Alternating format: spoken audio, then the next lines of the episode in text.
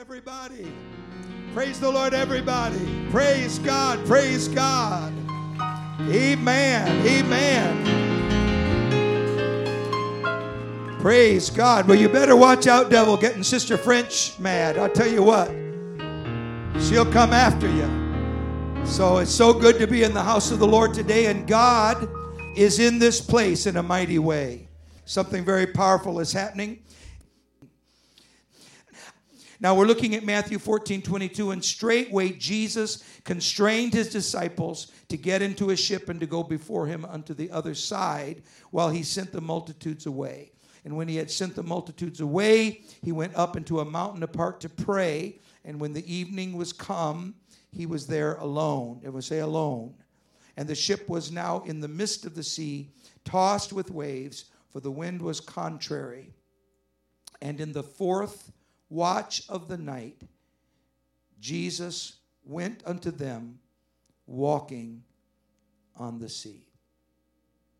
I'm preaching today from the subject, the master of your midnight storm. The master of your darkest hour. Praise God. Could you put your Bibles down and let's Let's pray together, shall we, before we get into the word of the Lord? Let's ask God to anoint his word right now. Father, show this day that you are the master of the wind. Help us to turn to you in faith, for you are Lord of all, and we ask it in Jesus' name. Lord, have your way and deliver today from sin and pour out the Holy Ghost right here in Jonesboro. And we give you praise. And everyone said, Amen. Amen. You may be seated. Thank you, thank you, thank you for standing. Now, there were other storms in the Bible that were day storms, but this was a night storm. And the Bible is very clear to uh, point out that this was a storm that, for particular reasons, they ended up very unusual. There weren't any chartered vessels going across in, in the middle of the night. It was Jesus said, Let's get out of here. They were trying to make him king, and so he said, Let's go, get on the ship, and I will meet you. Uh, go on to the other side. I'm going to go up into the mountain and pray by myself. This was after one of the most amazing miracles in Jesus' ministry the feeding of the 5,000 with only a few loaves of bread and fish. And after that wondrous working miracle of God right before their eyes, and in their hands, as they broke the bread, it would literally multiply in their hands. Has anybody felt the Holy Ghost here in this place today? God is in this place because He is real. No matter what the devil does, no matter what the devil says, He is a liar and He cannot stop. He cannot stop what God is doing. And as they handed the food to the hungry, the Bible says that Jesus constrained them to get into a ship. And I've just explained why he had to say, let's go, let's go. It was like, I, I can't, uh, don't wait, we've got to go because they, he knew their hearts and he knew they were getting ready to forcibly make him king. And so he slipped away so that this would not happen. And uh, they didn't even have five minutes to bask in the wonder of the miracle of the feeding of the 5,000. Here they were, just a handful of men and uh, they suddenly realized there were no McDonald's anywhere nearby. There was no uh, no one that could feed them. There was no way to get food to them. We're going to have to send them the way. They're going to have to journey somewhere and find food. And Jesus said no. And of course, that's the miracle uh, the previous miracle of the feeding of the 5,000. And I, I want to say today, in directly in opposition to the, the voice of the enemy, that though he says we are in a generation that cannot be fed, God has a plan that is going to take care of the hungry.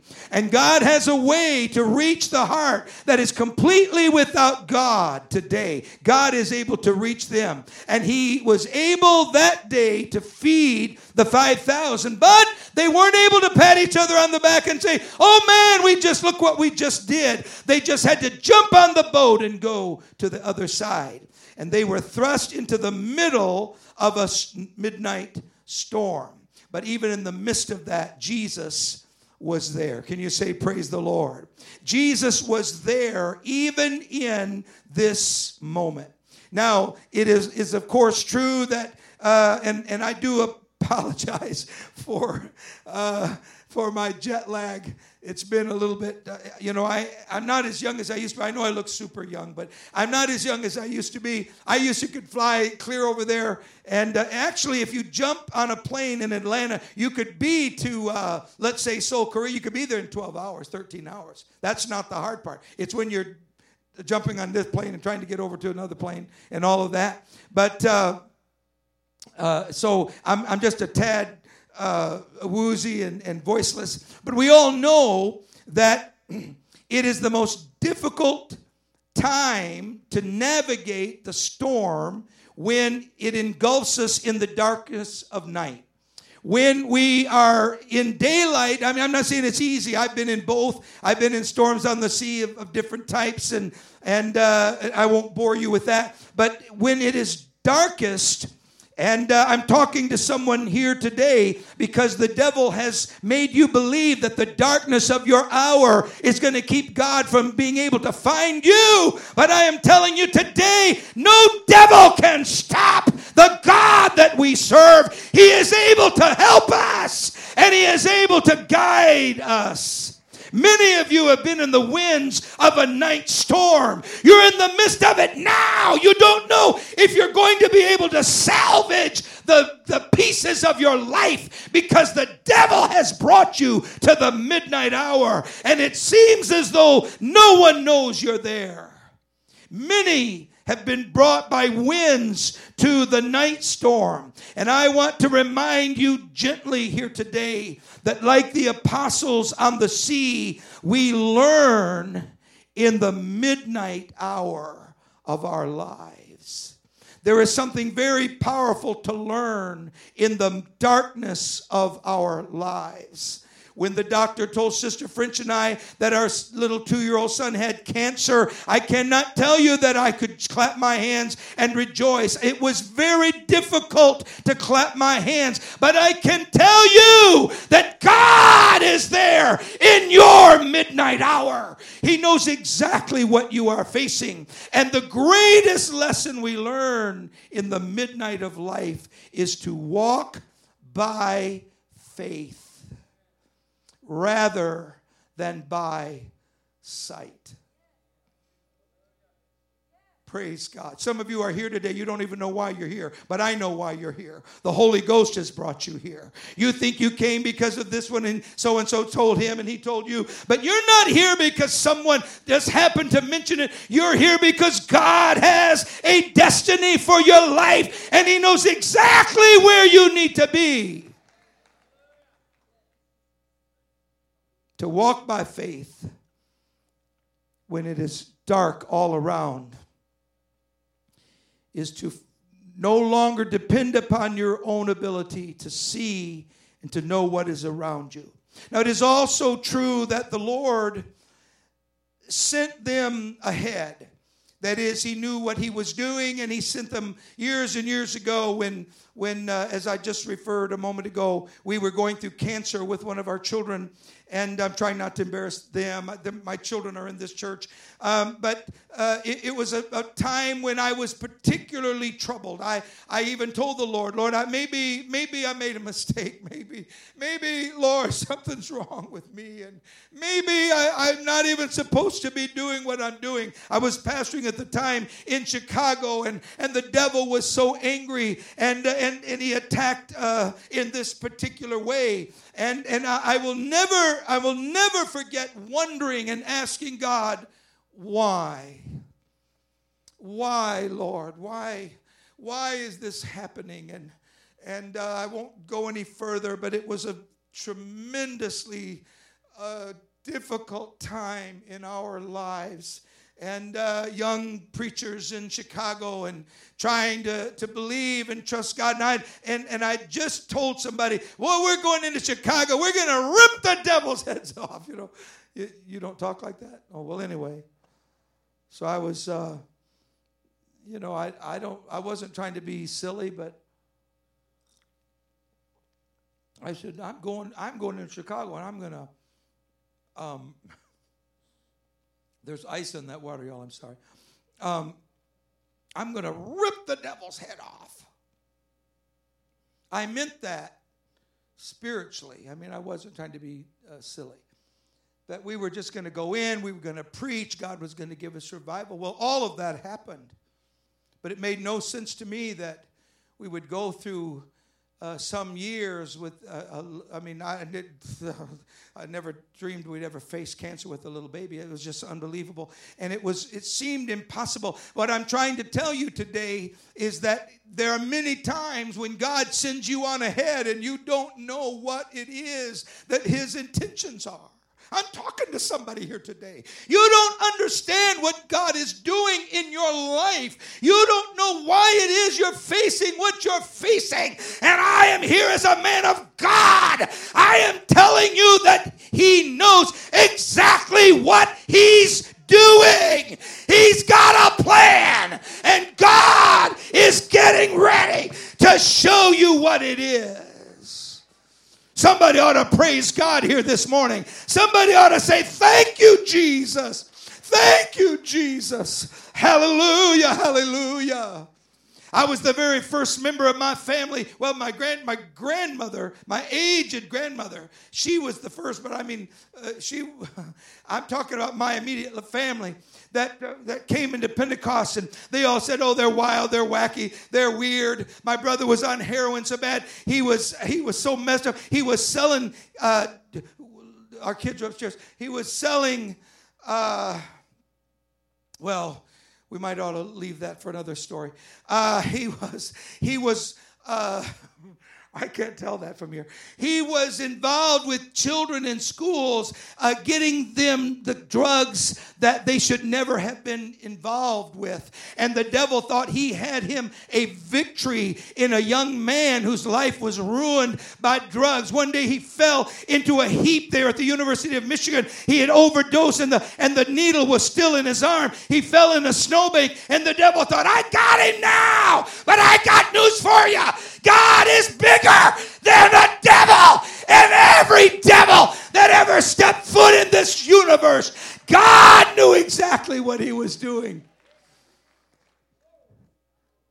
And when he nearly died of an overdose, he got back in the car and he said, Wait a minute. Of course, we, my folks had divorced years before, and he lived with one, I lived with the other. And uh, he said, Wait a minute, I got a kid brother that goes to one of those wacky churches, maybe I ought to give him a call. Maybe a weird church can help me. That's kind of what his thinking was. I told him, I said, You don't even have a brain. You've completely fried your brain.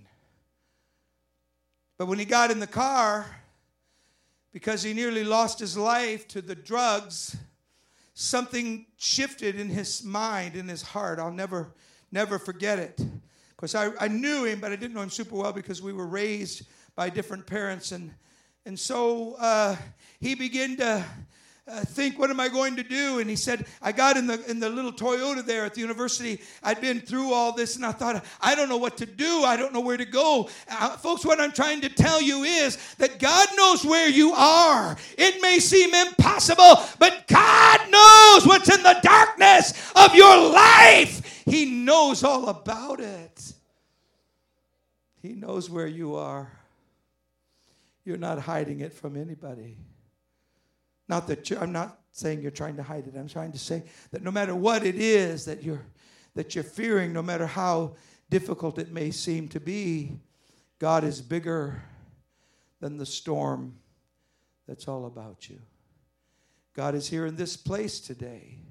You say, Well, I'm not going to serve God. I'm not going to seek God today. Doesn't make any difference. The Lord is in this place and He's working a work and He is allowing all the winds that are swirling about and all look at our look at our political culture, look at our religious culture, look at the spiritual desert that America is walking through. But I got news for you. There's power, wonder working power in the name of Jesus. So treat us uh, now, we all have normal names. My oldest brother's Thaddeus, and then there was Treatise, and then there was me, had the only normal name, and that's Talmadge. So we had uh, the three brothers, and then the girls came later. But So he gets in the car. I got. I want to finish this. So he gets in the car, and he thinks, I, I, I know that I'm supposed to pray or something. And so he gets in the car and he, he says, I, I got a Bible under the seat somewhere. So he reaches down and pulls this Bible out that, that's completely mangled. And he's never read it, of course. And so he pulls it out. It's under there. And he said, Lord, this is my life. I got the bruise from the, I, I don't even know what I'm doing with my life. And my kid brother is going to this church where they don't even know what languages they speak. They speak in some languages they don't even know what they are.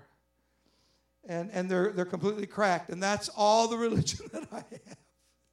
That's all I know is my, my kid brother's going to this crack church and, and I'm on crack. And, and that's what we got.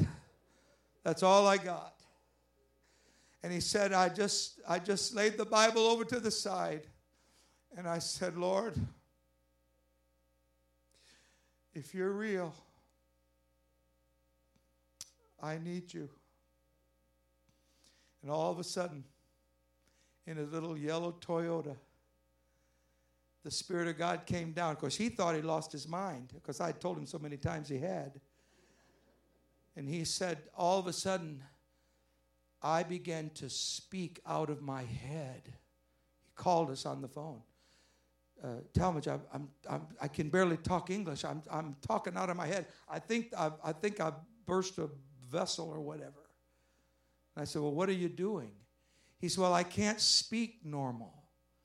Every time I try to speak, I'm speaking like some other language. And I said, Well, that's not a blood vessel. You, if you burst a blood vessel, you don't speak other languages. I mean, it doesn't work like that. He said, Well, what is it? I said, You just got the Holy Ghost after a drug overdose. You just got the real Holy Ghost in your car and I said, So jump in your car and head down. Because he lived in Michigan, I lived in Arkansas. What I'm trying to tell you is the devil thinks he's got you, but he doesn't have you. Because God knows the darkness about you, and he knows how to draw you where he wants you to be. So the Lord sent them ahead and went alone into the mountain to pray. And he knows what he's doing. Somebody in here today needs to let God be God. You can't tell God, so why? Why did God? Why did God? Why? Why? I'm not saying that you shouldn't ask why. I'm saying you need to let God be God. Ask why, that's perfectly normal. But you cannot tell God how to be God. He knows what He's doing. And if He's up there in the mountain praying, then He's got reason for being up there praying. They had to face the raging winds without Jesus to handle the event for the moment, for He was unseen in their midst. But I want you to listen to me. That did not mean that he was not near them. And many of us today, the Holy Ghost is trying to show you that he can be near you, just as near as the mention of his name. Now, you're not believing me, but I'm going to say it again. You need to recognize that you telling God how he should have created and what he should have done and why didn't he do this and why didn't he do that is not the answer. I don't mean you can't wrestle with God and ask tons of questions. You're going to be asking them till you walk down streets of gold. But what you need to do is recognize, even if you don't see Him, He doesn't seem to appear that He is near you. He has not forsaken you. He is alive and well. And if you trust Him, He knows exactly what you need. Praise God. When I first came into church, of course, when I first walked into a Pentecostal church, I thought it was an insane asylum, was my first thought. This is, uh, I went to the wrong place. This is not a church. This is an insane asylum. Of course, I'd never been to any other church, so I don't know what I was thinking about. But they were singing a song so many years ago, and it was I. Of course, I have no voice at all. Sister French, you did such a great job today. I wish you could sing it. Do you remember the old song? Uh, oh, I want to sing it so bad. Just when I need him most. Remember that? Jesus is near. See, what I, I don't know if I'm going to find him, and then all of a sudden I turn around and there he is. Hallelujah. Just when I need him most, he's right there. I'm talking to someone today.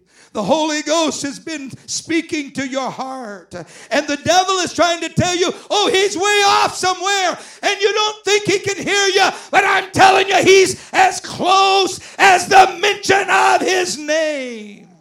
And it is important for every saint of God to learn that their Lord and Master is always near them. Could you lift your hands and give Him praise? Could you thank Him for being there in the darkness of your midnight?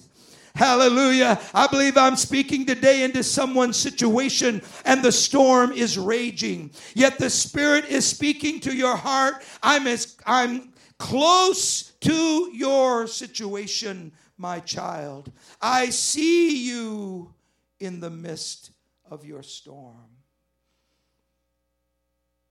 I'm feeling this so personally, I'm, I'm having a hard time preaching it. Uh, and that tells me that the Lord is working in this place today. So now, allow me to backtrack a bit. Um, we must all face the tossing of the waves. Now, I know that we don't want to, I understand.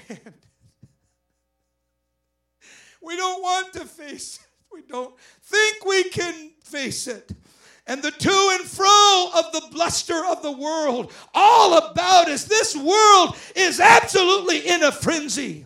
The waves are tossing all about, but the old ship of Zion is in good hands. Don't think for a minute that he doesn't know where he has sent you. It may seem at times that you are forgotten and you wonder, why, Lord? How can I survive this?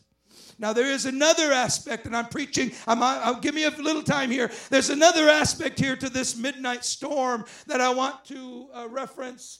And uh, this uh, story of Matthew 14, it's in every, of course, every gospel, but we're only reading here in Matthew.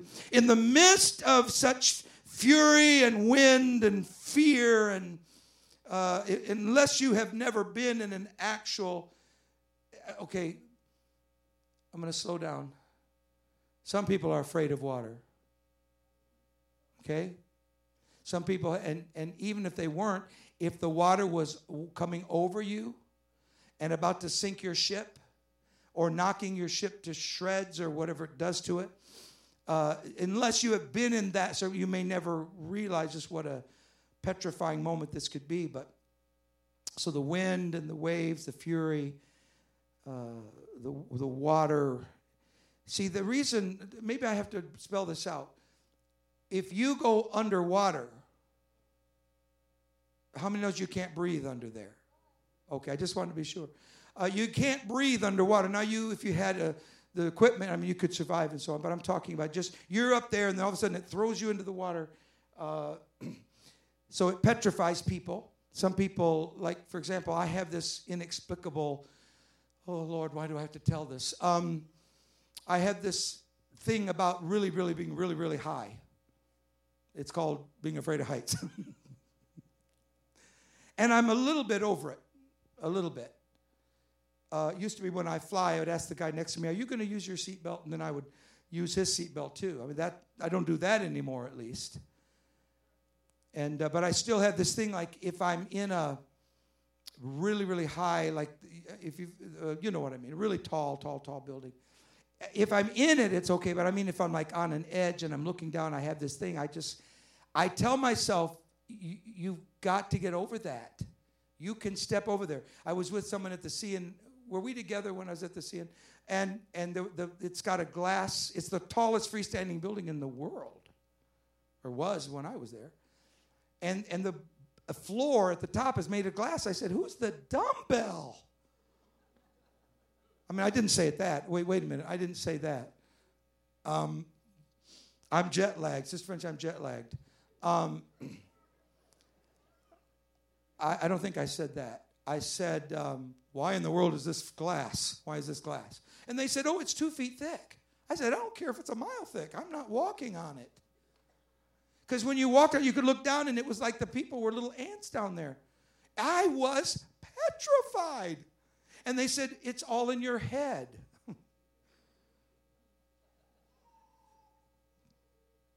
so, if you've been in this situation, then you understand the fear. And the Bible tells us that in this aspect of the story, come on, give me another second here, that the disciples, in the midst of all the confusion, and I, that they could not recognize him. He came walking, I mean, so they basically thought it was a ghost. That's the end of the story. But uh, they, they thought, oh my goodness, someone's coming up. They didn't realize or recognize that it was Jesus. He was walking on the water. But see, God knew exactly what he was doing.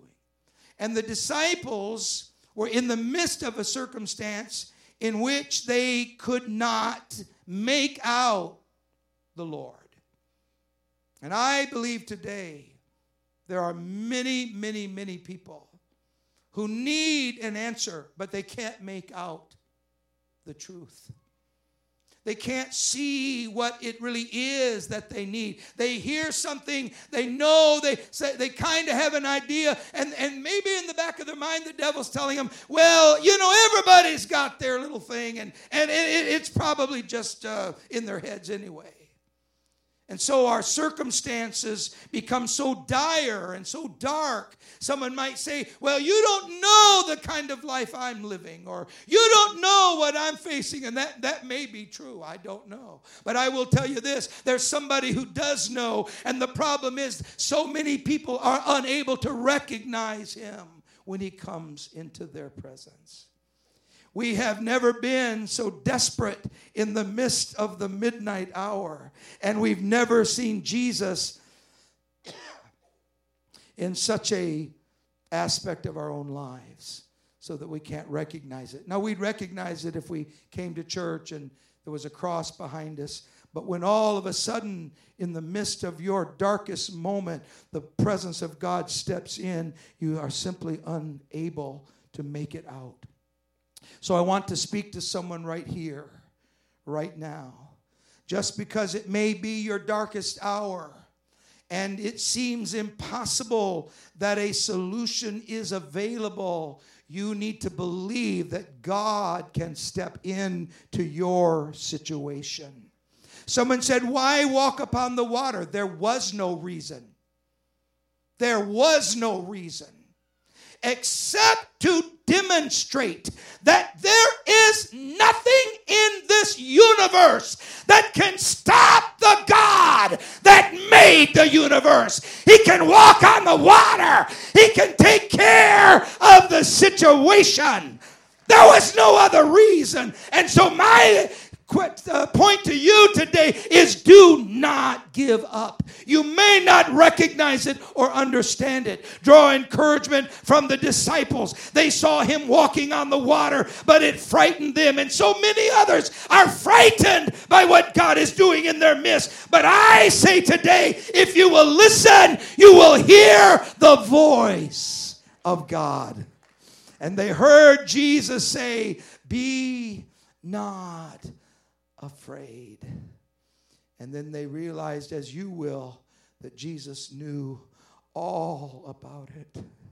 He was there. You say, I don't like preachers that cry, and I don't like churches that are loud, and I don't like all blah, blah, blah. Well, it may be, but there comes a point where you have to say, Is my situation such that I need to reach out to the answer or go it alone?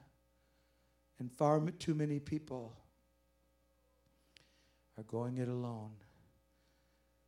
We got our second call just before I went to the Philippines. A girl we baptized a few, a little bit ago. I won't say exactly when, I don't have the date in front of me.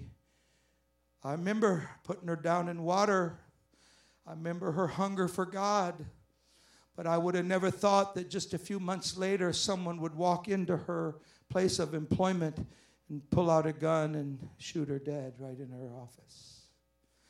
Church, I want to tell you something. If you think this world is a play field and that this is just fun and games, just a pipe to smoke and, and something to make you feel good, then you will never be delivered from it. But if you are in your darkest moment and you do not know where to turn, I'm telling you today listen to the voice Jesus. He's talking to you, He's calling you in the midst of your darkest moment to trust Him. Could we stand together across this building? We're going to pray and we're going to ask the Lord. And the musicians come ahead. We're gonna we're gonna come to the altar. Now, saints of God, you always come. Visitors, I want you to feel comfortable. We're not gonna do anything that that is uh, gets in your space. But I would recommend today that you step out in the midst of what is going on in your life because as soon as you take a step, Jesus is going to meet you right there. Maybe waves splashing and darkness everywhere. That doesn't mean he doesn't know where you are. He knows exactly where you are. You just take your step. And one of the best places you could go, hundreds and thousands of people have received the Holy Ghost in this altar and in this house. And this would be a tremendous place for you to bow your head and to lift your voice. Jesus said, Be not afraid. I am the master of your storm. Could we bow our heads together? Heavenly Father, right now, I pray for everyone under the sound of my voice, and I pray for anointing to come down upon each one, Lord, and meet every need. And I ask it in Jesus' name. Saints, we're going to come. I wonder if you could gather with me. We're going to d- dismiss from around the front. And as they come, Sister French, what are we singing here? Uh, oh, do you know it? Oh, yes. Jesus rides in my vessel.